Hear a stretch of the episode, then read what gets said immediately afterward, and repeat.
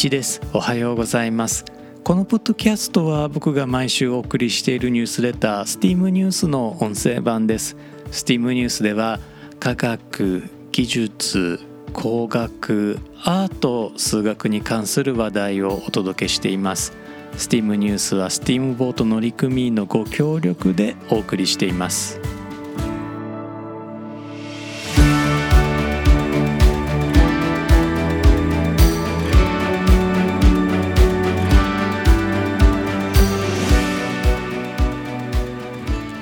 まして1ですこのエピソードは2022年8月25日に収録しています。このエピソードでは STEAM ニュース第92号から近道の技術についてお届けします。18世紀のプロイセン王国の東部にケーニヒスベルク現在のカリーニングラードという町がありました。この steam.fm のエピソード62でもお話しした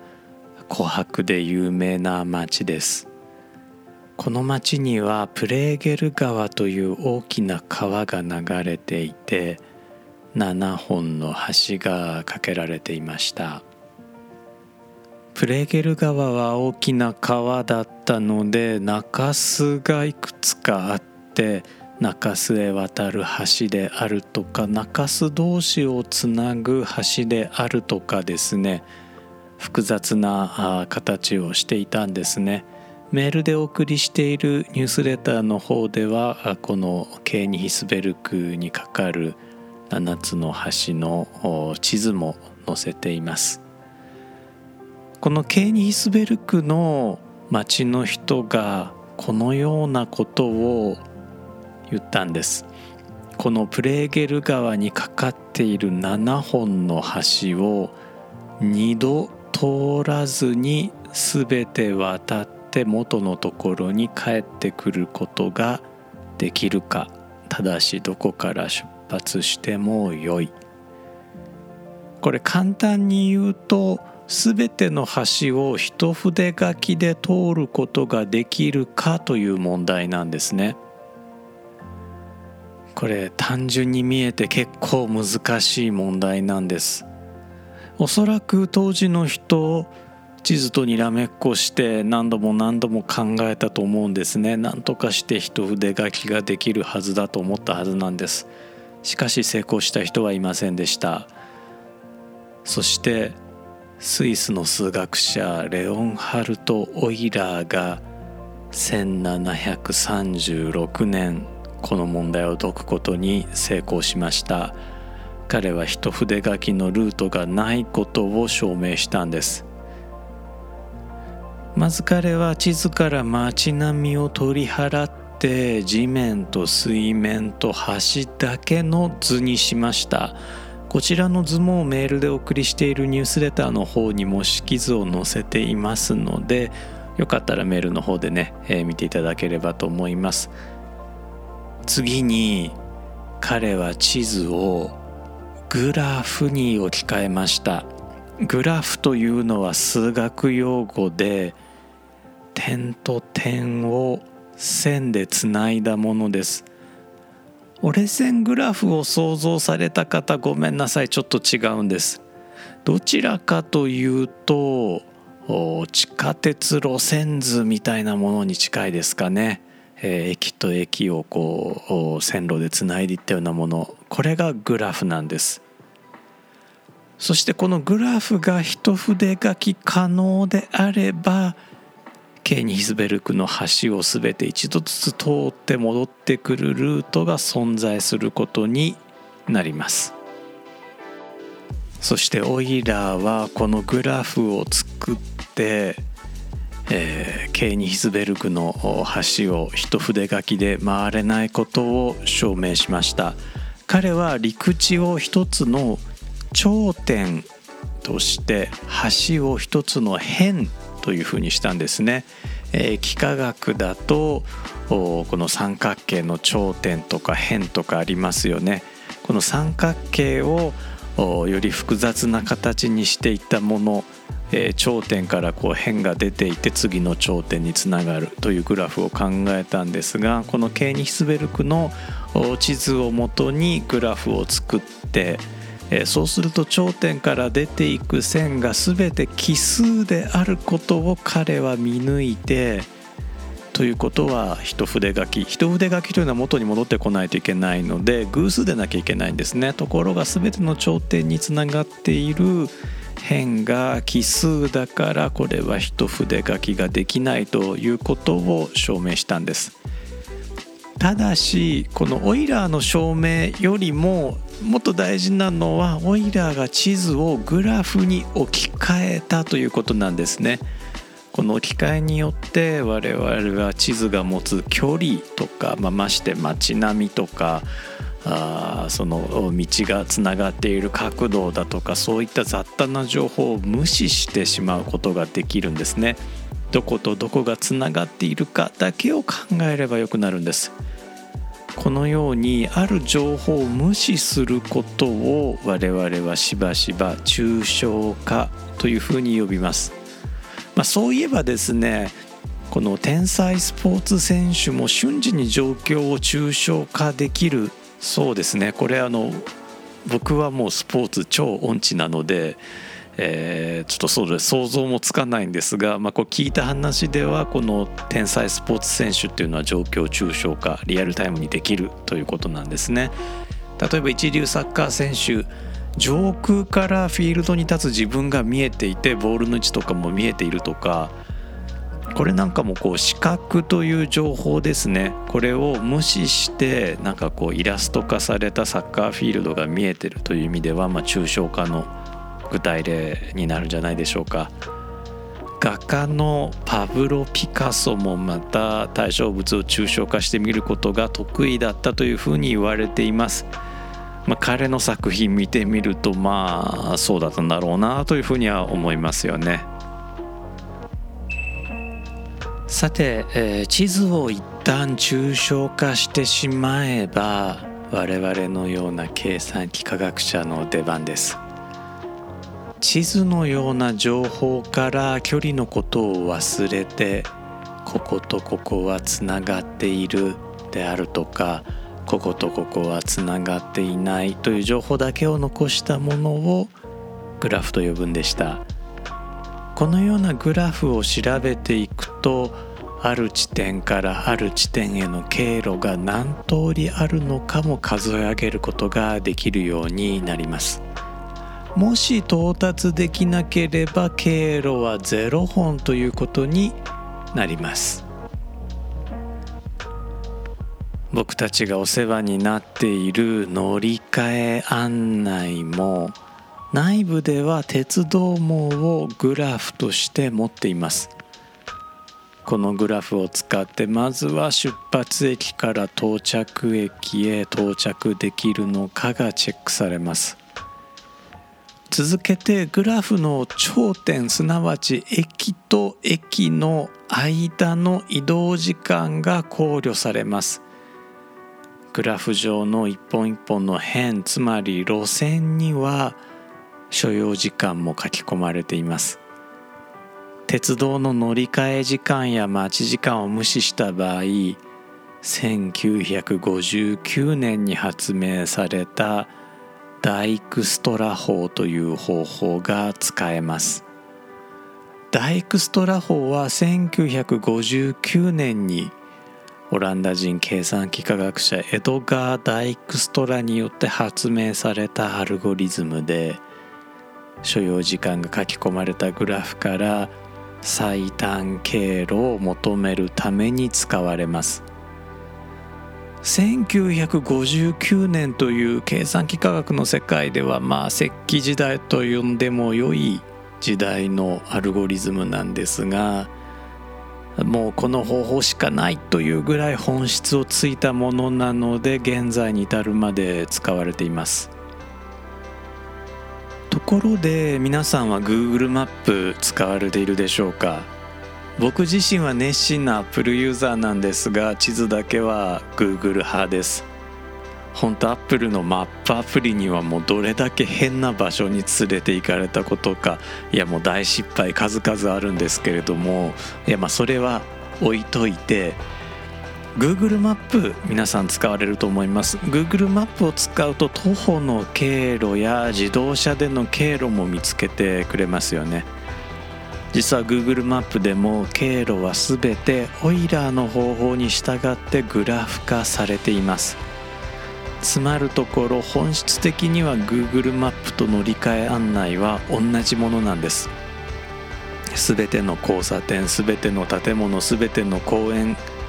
これらが駅になっているようなものなんです。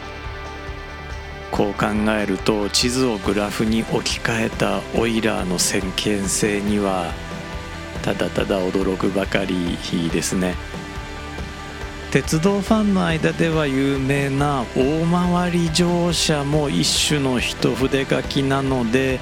ケーニヒスベルクの橋の応用問題とも言えます。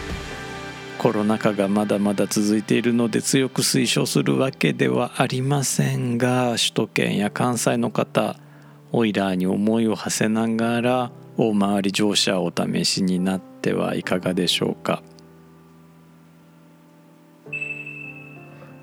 最後に少し余談です。古代ギリシャの哲学者たちは目的論というアイディアに魅力を感じていました。一言で言うと目的が先にあってそのためにプロセスが生じたという考え方ですね。科学者たちとりわけガリレオ・ガリレイたちはこの目的論を捨て去ることから近代科学を発展させていきました。原因が積み重なって結果が生じると考えたわけですね。しかし目的論の魅惑は現代の科学者たちにさえ根強く残っています。例えば光は最短の経路を通るとするフェルマーの原理という物理法則は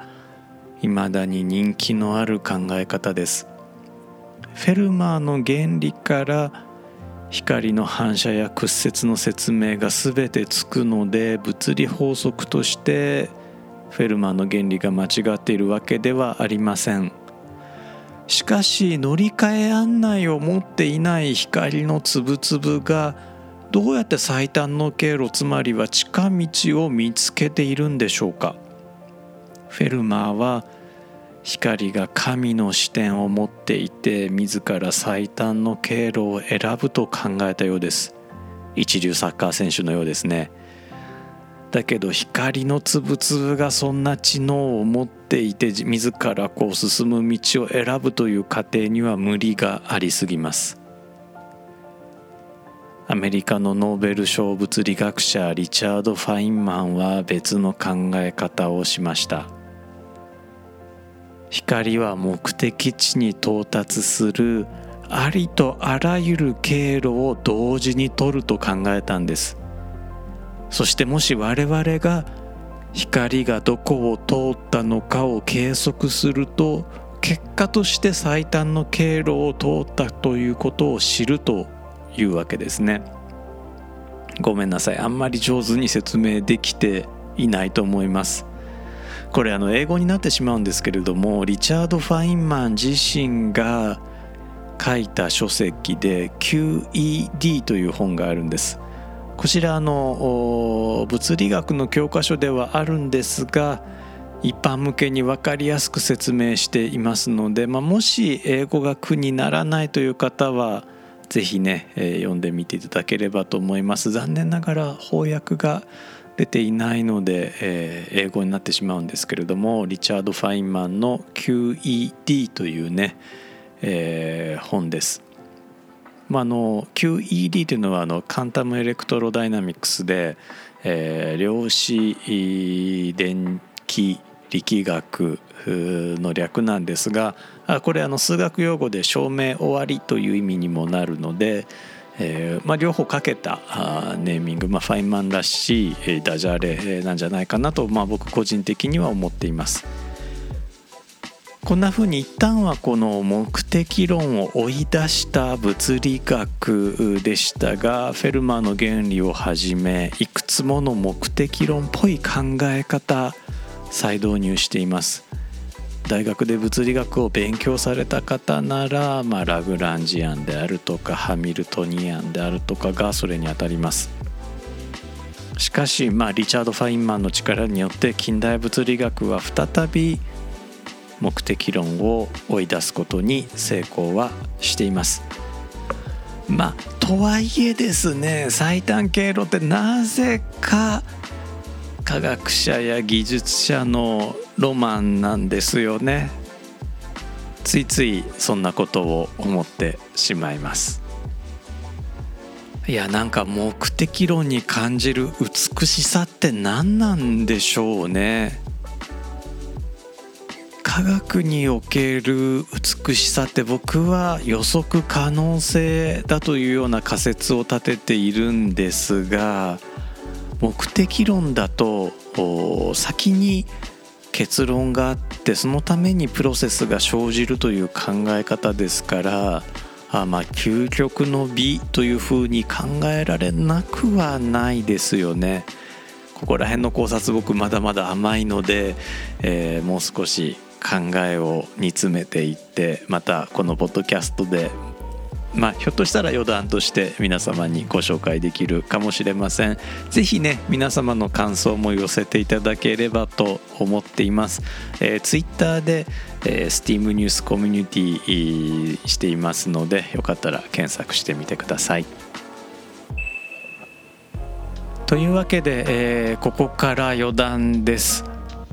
このエピソードを収録しているのは2022年の8月25日なんですがこの2022年の9月23日に、まあ、僕の住む長崎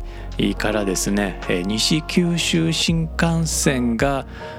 開通します。まあ、西九州新幹線といっても長崎を出発して、えー、佐賀県に少し入って武雄温泉というところで行き止まりなんですね、えー、そこから先は在来線で博多を目指すということになります。まあ、この日本一短い新幹線なんですがこの開通の1ヶ月前8月23日の午前10時にチケットが販売されました。なんと10秒で完売したそうです。いや10秒とかねすごいですよね。で僕はその鉄道のことはもう全然詳しくないんですがあその新幹線とそれから在来線がこう入り組んでいるおかげで、まあ、おかげっていうんですかね、えー、新幹線駅新しくできた新大村駅という駅がですねこれあの在来線の乗り換えができるように在来線も乗り入れてる駅なんですけれども、えー、ここを使うと新大村駅発新大村駅着の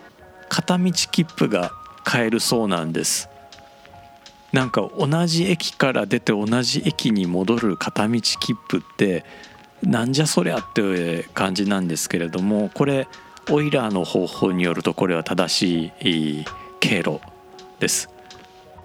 実際に、えー、切符をね、えー、買われた方がいらっしゃってネットではその切符の画像なんかも上がっています。まあ長崎以外の方はわざわざそんな遊びをね、えー、することはないかと思うんですが、まあ、せっかく、えー、西九州新幹線通りますからあ残念なことにね、えー、博多から直通ではないので、えー、まあ、首都圏の方関西圏の方飛行機でね長崎に来ていただいて長崎を拠点に、え、新幹線で武雄温泉であるとか一息手前の嬉野温泉であるとかこれ両方佐賀県なんですがあこの新幹線のおかげで長崎から本当ね30分以内で行けることができるようになりましたからとてもねいい温泉ですし長崎を拠点にね、えー、この長崎とそれから温泉地と武雄温泉嬉野温泉をね回られてみるというツアーいかがでしょうかね。この地域ですね五道府という、まあ、五はあの呉という字ですね、えー、五道府という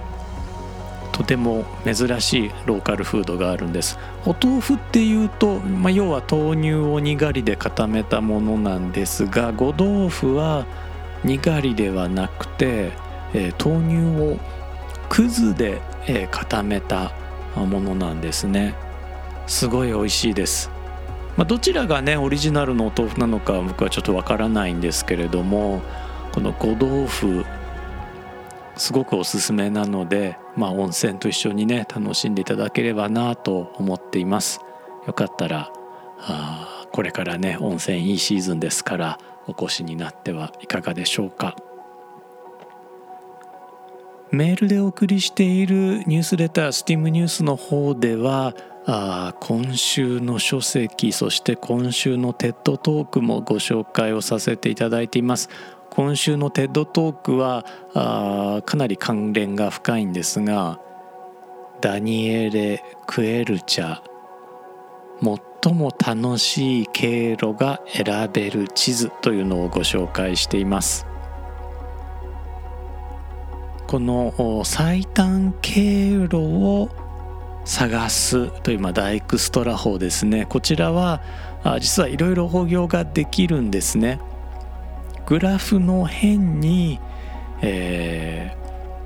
ー、移動時間というのを書いておいてその移動時間を足してってその移動時間が最小になるものを選ぶというのがダイクストラ法だったんですがこれ、えー、小さい方を選ぶのも大きい方を選ぶのも同じアルゴリズムで、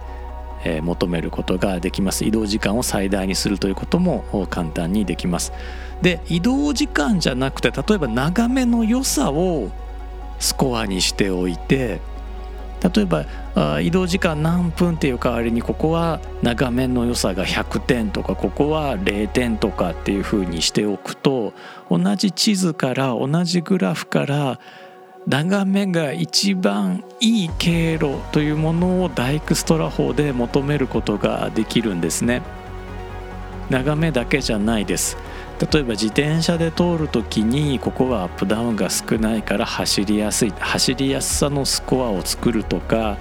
あ,、まあ、あるいは人によってこの道はいい思い出があるとかこの道はなんか美味しい食べ物屋さんが多いとかあとまあ僕みたいにお腹が弱い人にはですねこの道はあ公衆トイレがあるよとか商店街が近いよとかああるいは、えー、この道はあ雨風が防げるとかあ日差しが避けられるとかそういったもの数値化できるものは全てダエクストラ法で最も適した経路を見つけていくことができます。これ、えー、オイラーとダイクストラのおかげなんですね。というわけで詳しくはぜひね、えー、 TED Talk そして、えー、 STEAM News の方で、えー、見ていただいたり読んでいただいたりしていただければなと思っています。両方ともね無料で、えー、見たり読んだりできますのでぜひお試しください。今日も最後まで聞いてくださってありがとうございました。steam.fm の1でした。